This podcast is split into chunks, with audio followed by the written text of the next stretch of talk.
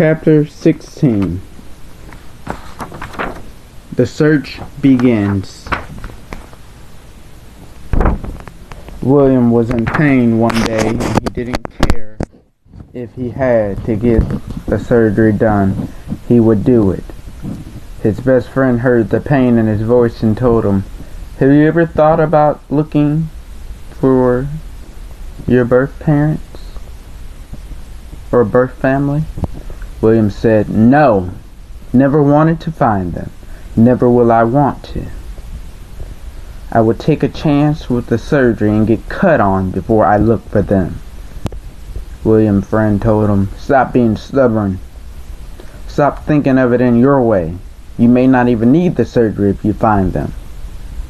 William said he would never ever look for them, because he did not want to know the story why they did not keep their child. William Friend replied, "But look where you are today without them, in pain, suffering. Pray about it and see what God's answer is, and not yours." It was probably about two months later before William turned eighteen.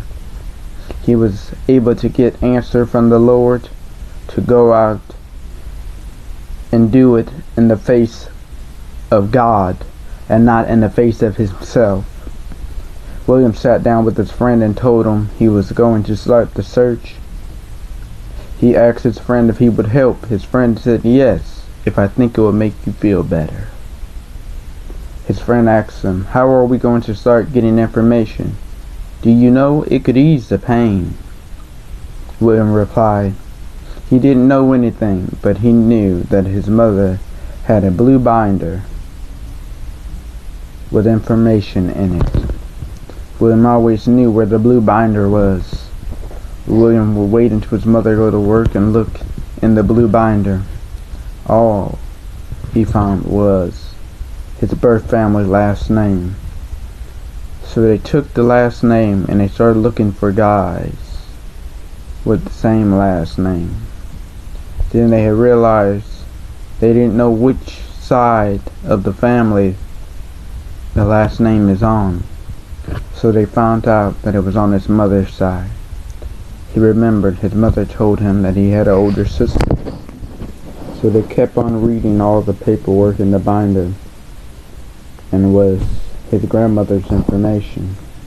So he knew they would find his sister's information and put that with his grandmother's information, then he would be able to find the woman who gave birth to him. So William asked his mother if she remembered his biological sister's name. She told him the name she remembered. As William and his friend would continue to read the paperwork, they would find his biological sister, his grandmother, and the woman who gave birth information, full name, and birthdays.